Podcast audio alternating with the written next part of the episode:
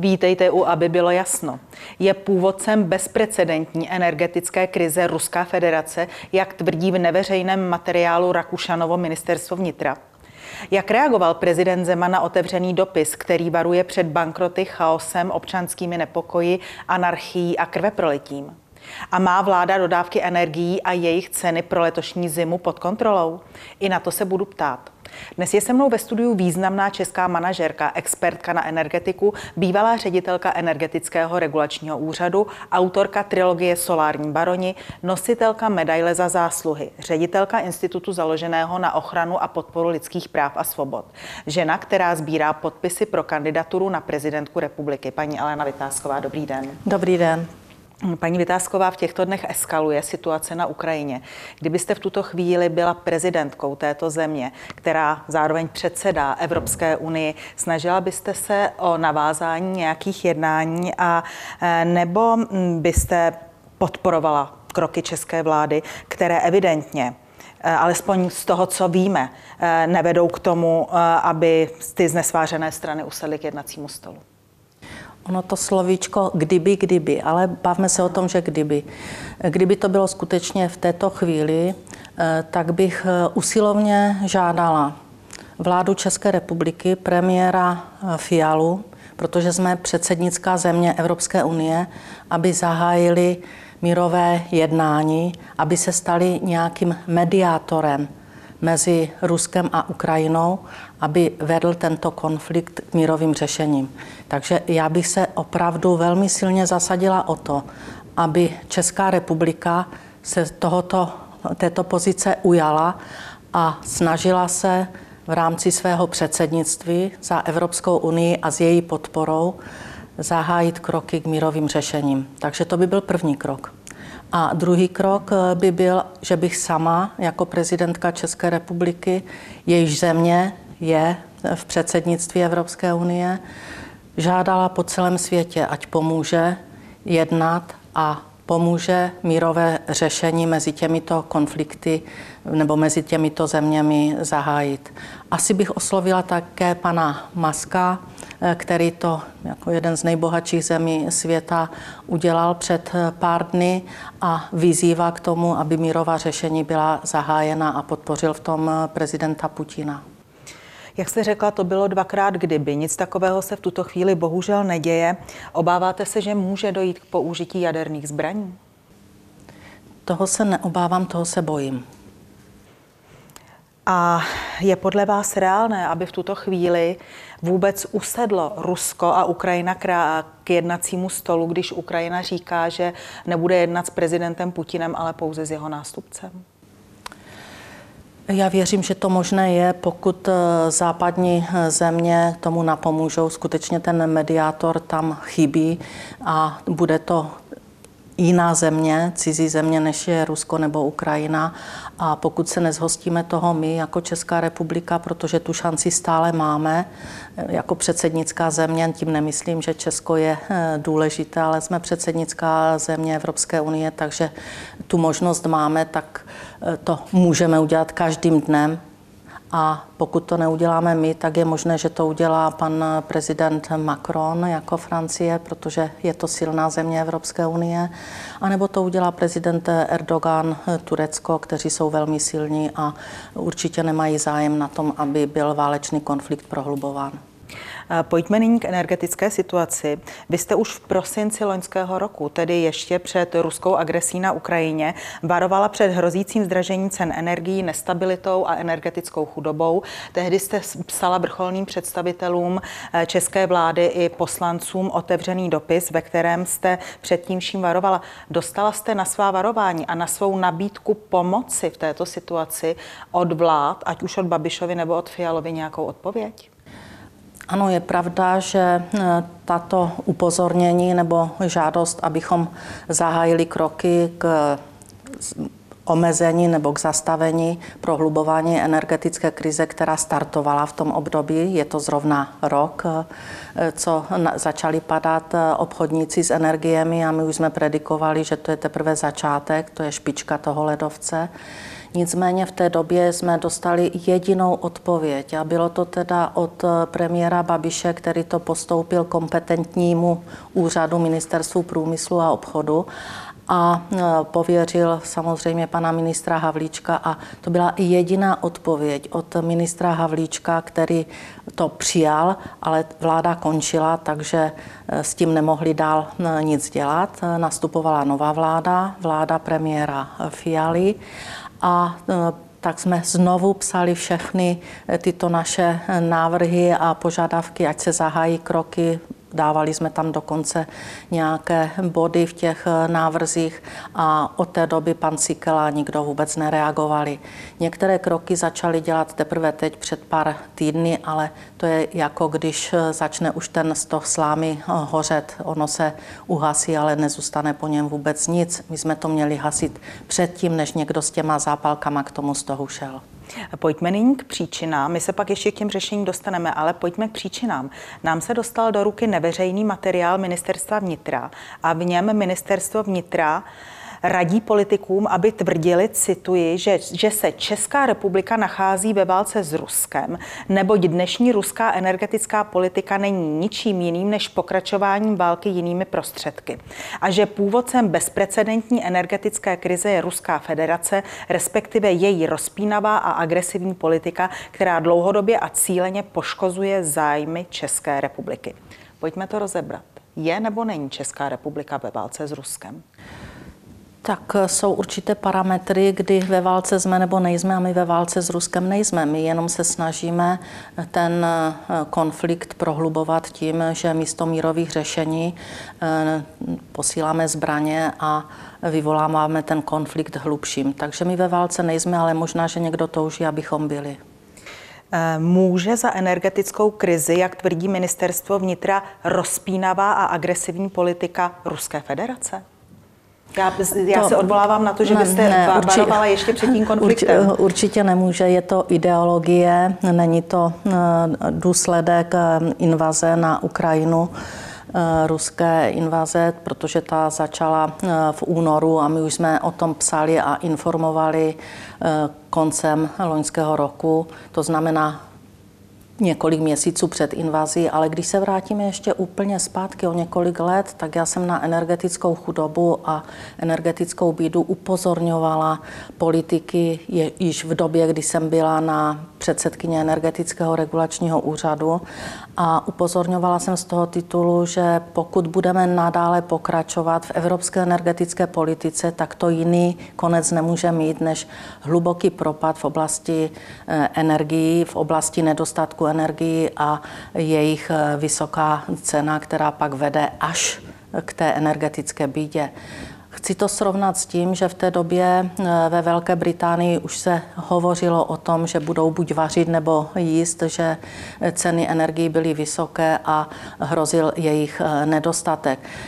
Jeden z důvodů, proč Velká Británie odešla nebo ukončila členství v Evropské unie, unii, byl nesouhlas s evropskou energetickou politikou. Takže stále říkám, že příčinou toho, kde dneska jsme, je špatně nastavená evropská energetická politika a nyní sbíráme důsledky. To, co se dneska děje e, na Ukrajině a omezení dodávek nebo ukončení dodávek, tam se musíme podívat i na skutečnost, že Nord Stream 2 byl připraven ke spuštění a z ideologických důvodů spuštěn nebyl, dodávky plynu z Ruska. Takže je tam záležitost i sankcí, kdy se vzájemně jako vy, vy, vydáme sankce jako Evropská unie, pátý, šestý, osmý balíček, pak s hrůzou zjistíme, že je nemůžeme naplnit, tak uděláme výjimku, že teda ještě plyn budeme brát dva roky je, je to prostě všechno zmatené, chaotické a e, ten práv, ta pravá příčina tady toho, co dneska po, e, prožíváme, je evropská energetická politika. Další, komu jste v souvislosti s energiemi psala, eh, byl prezident Miloš Zeman. Tomu jste poslala otevřený dopis, to bylo letos září, a tam jste na něj apelovala, aby se zasadil o okamžité řešení energetické krize a varovala jste před tím, o čem nyní hovoříme. Před bankroty, před chaosem, před občanskými nepokoji a dokonce tuším, tady to je i před anarchií a krve prolitím. Reagoval prezident Miloš Zeman na váš tento otevřený dopis? No, eh, já ty reakce teprve uslyším, protože jsem k panu prezidentovi pozvána. Eh, v Praze minulý týden proběhly dva významné samity, mimochodem stály asi 50 milionů korun. Sešly se zde, eh, sešla se zde drtivá většina evropských státníků i Rada Evropské unie. Přinesly podle vás nějaký posun v té špatné energetické politice nebo v politice vůči Ukrajině? Předpokládám, že jste je sledoval. No, sledovala jsem kromě eh, veselé nálady a hromady úspěvu a oběti eh, mezi sebou, eh, jsem z toho nevyrozuměla, že by byl nějaký posun, který by přivedl evropské země a nejen evropské země, ale i celý svět do nějakého bezpečnějšího stavu. Naopak to, co se tam odehrálo, tak vlastně podporuje jenom prohloubení té hluboké krize. Není, ne, ne, neviděla jsem tam, nenašla jsem tam žádné řešení ani v tom, jak chtějí zastropovávat ceny anebo omezovat uh, uh, dodávky. Eh, to zastropování cen to má snad být sděleno tento pátek, takže uvidíme. My náš rozhovor točíme v úterý. Já bych se ještě zastavila u jedné důležité schůzky, která proběhla před těmi evropskými samity. A sice eh, prezidenta republiky navštívil eh, katarský emír a mělo tam dojít určitému dojednání nebo začátku jednání o dodávkách plynu. Nicméně poté došlo k situaci, kdy eh, Emír mm, měl prý důvod se domnívat, že se zúčastní také onoho evropského setkání, ale nakonec to Brusel měl zakázat, takže předčasně odletěl eh, z České republiky. Může to mít nějaké důsledky právě pro dodávky plynu z Kataru? To je jedna otázka. A druhá věc, jsou dodávky kat, eh, katarského plynu do České republiky reálné? Tak eh, důsledky to může mít, protože určitě musel odjet eh, s tím, že je, byl uražen. Eh, teď berme v úvahu, že nebude plyn z Ruské federace, zemní plyn normální cestou, to znamená transitními plynovody, dodáván do Evropy a bude nahrazován LNG. Kdo je největší producent LNG? Je to USA, Rusko a Katar. Takže se musíme dívat na to, jestli budeme dál brát ruský plyn eh, jako LNG a bude nám ho dodávat někdo jiný, anebo se snažíme o to, aby dodávky byly pouze z USA nebo z Kataru. Pokud eh, se eh, princ nebo eh, emír cítí být uražen a urazila ho celá Evropa, tak může to být důsledek nejen pro Českou republiku, ale pro celou Evropu. A to nevím, do, jaký, do jaké míry tam k tomu konfliktu došlo, že odjížděl předčasně. Krizový informační tým ministra Rakušana se stejně jako vy v tom neveřejném materiálu obává strmého poklesu životní úrovně, uzavírání firem, zvyšování nezaměstnanosti, radikalizace společnosti, dokonce se obává i vyšší kriminality a násilí. Ovšem, jako lék na současnou situaci doporučuje vládě v oblasti energetiky takzvanou sjednocenou komunikaci a doporučuje vládě, aby sdělovala následující informace. Já vám je přečtu a požádám vás o vyjádření, jestli jsou pravdivé a realistické na základě vaší dlouholeté zkušenosti. Takže Vláda má říkat, připravili jsme úsporný tarif, díky němu všechny domácnosti letos dostanou příspěvek okolo 4 000 korun. Je to pravda nebo ne? Já jsem zase slyšela, že snad nebude už ten úsporný tarif. Já opravdu nevím, co vláda všechno připravuje a jakým způsobem to pak dopadne. Já jenom osobně teď můžu vyhodnotit, že bylo řečeno, že bude za, nějaké zastropování, říkám nějaké, protože se v něm nevyznám, jaké zastropování to má být, protože den na to mě přišly eh, zase další změny v zálohách, které se zvyšují, teda konkrétně v plynu v násobcích což si myslím, že není možné utáhnout, aby to rodiny utáhly, takže já nerozumím opatřením, které vláda v této chvíli dělá. Ono to vypadá fajn, že se má zastropovat, ale když vám druhý den na to přijde záloha, která je v násobcích vyšší, místo 2012 tisíc, místo 6 tisíc, 30 tisíc, tak pak začnete uvažovat, co to má znamenat. Ty 4 tisíce vás nevytrhnou. Pokud se bavíme o zastropování 3 koruny za kilowatt hodinu, tak jsem někde vyčetla u plynu, eh, tak občané se určitě zaradovali, že to je bezvadná cena. Možná, že si mysleli, že se přirovnávají k ceně, která byla kdysi dávno 45 haléřů za kubík, ovšem kilowata není kubík, takže když to přepočteme, tak je to asi 35 korun za kubík ty 3 a, koruny za kilowatt hodinu. Když teď jsme u těch konkrétních cen, eh, paní Vytázková, vy na základě vyjádření vlády víte, kolik tedy stojí teď reálně kilovatka nebo kubík? Eh, nedokážu si to mm, spočítat, protože eh, by mě nemohly chodit ty zálohy, které mě chodí. Ty mě chodí v násobcích vyšší. To, to nemůže odpovídat té ceně, o které se hovořilo v, tě, v tom zastropování. Já si myslím, že by to mělo být dáno občanům jasněji, protože tady hrozí jedna věc. Při nedostatku plynu, když vám pošlou eh, ti vaši obchodníci eh, změnu a vy ji neakceptujete, tak vás eh, doporučí, ať jdete někam jinam, že? A vy už se někam jinam nedostanete, protože vás už žádný jiný obchodník nevezme, protože ten plyn není tak se obávám, že mohou občané skutečně se dostat do velmi tíživé situace právě možná tou špatnou komunikací vlády v této věci, protože nikdo neví, co vlastně platí. Pojďme dále k té komunikaci. Co doporučuje ministerstvo vnitra politikům, aby říkali? Cituji. Zajistili jsme dostatek plynu na nadcházející topnou sezónu. Nikdo se nemusí bát, že mu bude zima. Je to pravda? Není to pravda? Tak podívejte, jsme před zimou, je babi léto, takže to může být pravda. Zeptejme se na to v lednu a pokud bude eh, minus 5 stupňů několik měsíců a možná, že bude minus 20, tak to možná bude vypadat jinak. My se musíme dívat na to, že v zásobnicích máme asi 2, milion, 2 miliardy nebo 2,5 miliardy kubíků plynu, což by mohlo přes zimu být dostačující. Jenže ten plyn není náš, ten plyn patří obchodníkům. A ti obchodníci to mají zase uskladněno pro své e, zákazníky. A ti zákazníci jsou i mimo Českou republiku.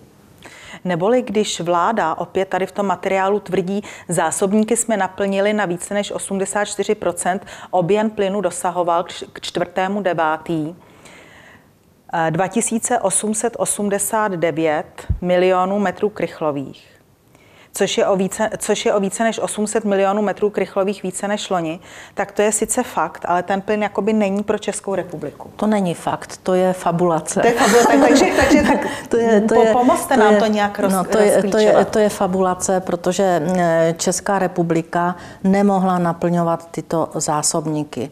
Ty zásobníky se naplňují tím, že eh, si obchodníci, jednotliví obchodníci tam uskladňují zemní plyn.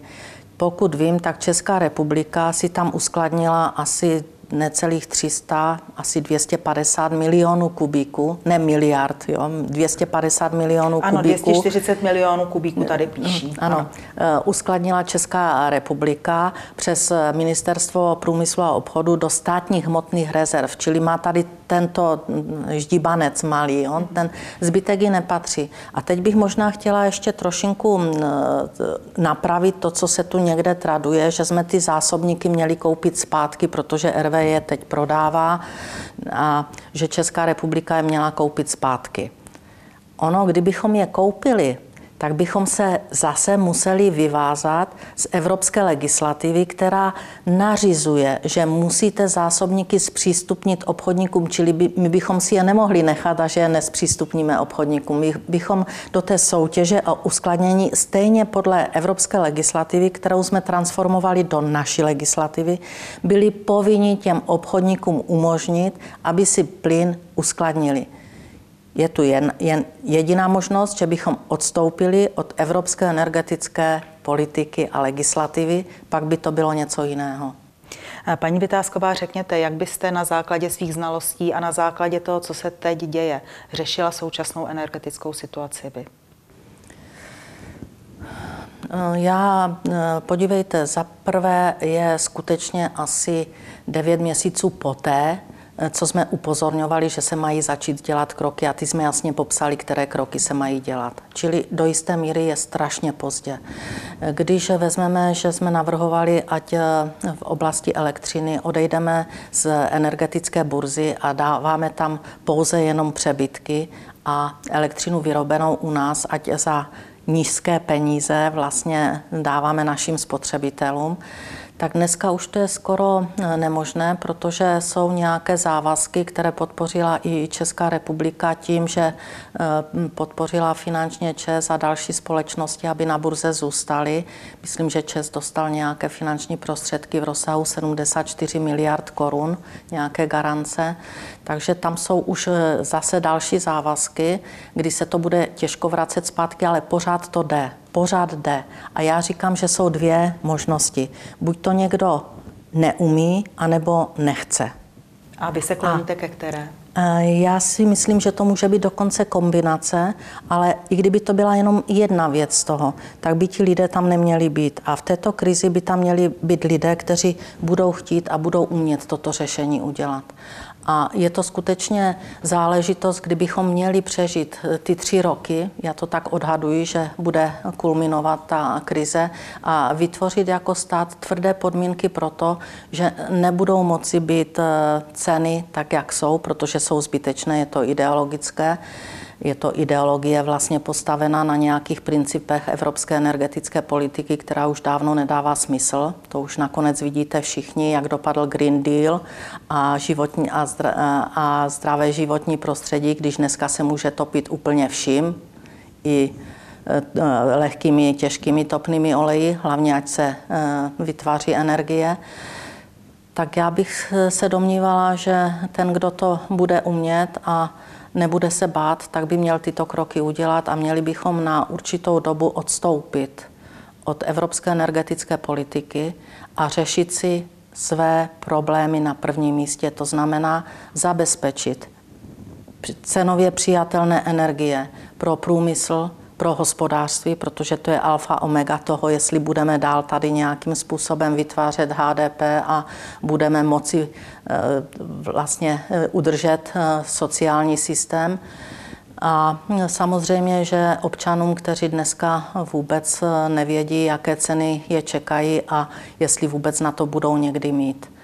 Takže ty kroky jsou skutečně dva odstoupit od eh, evropské energetické politiky, neříkám, že navždy, ale na tři roky minimálně a udělat kroky, které budou nepopulární, myslím si, ve vztahu k Evropské unii, protože bychom se vymkli do jisté míry, ale zachránit Českou republiku.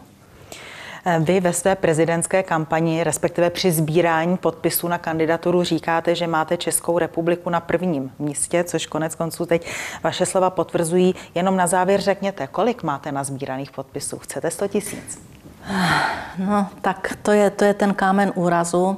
Eh, já jsem chtěla a stále ještě chci 100 tisíc podpisů, protože jako občanský kandidát potřebuji silný mandát, abych mohla v druhém kole uspět.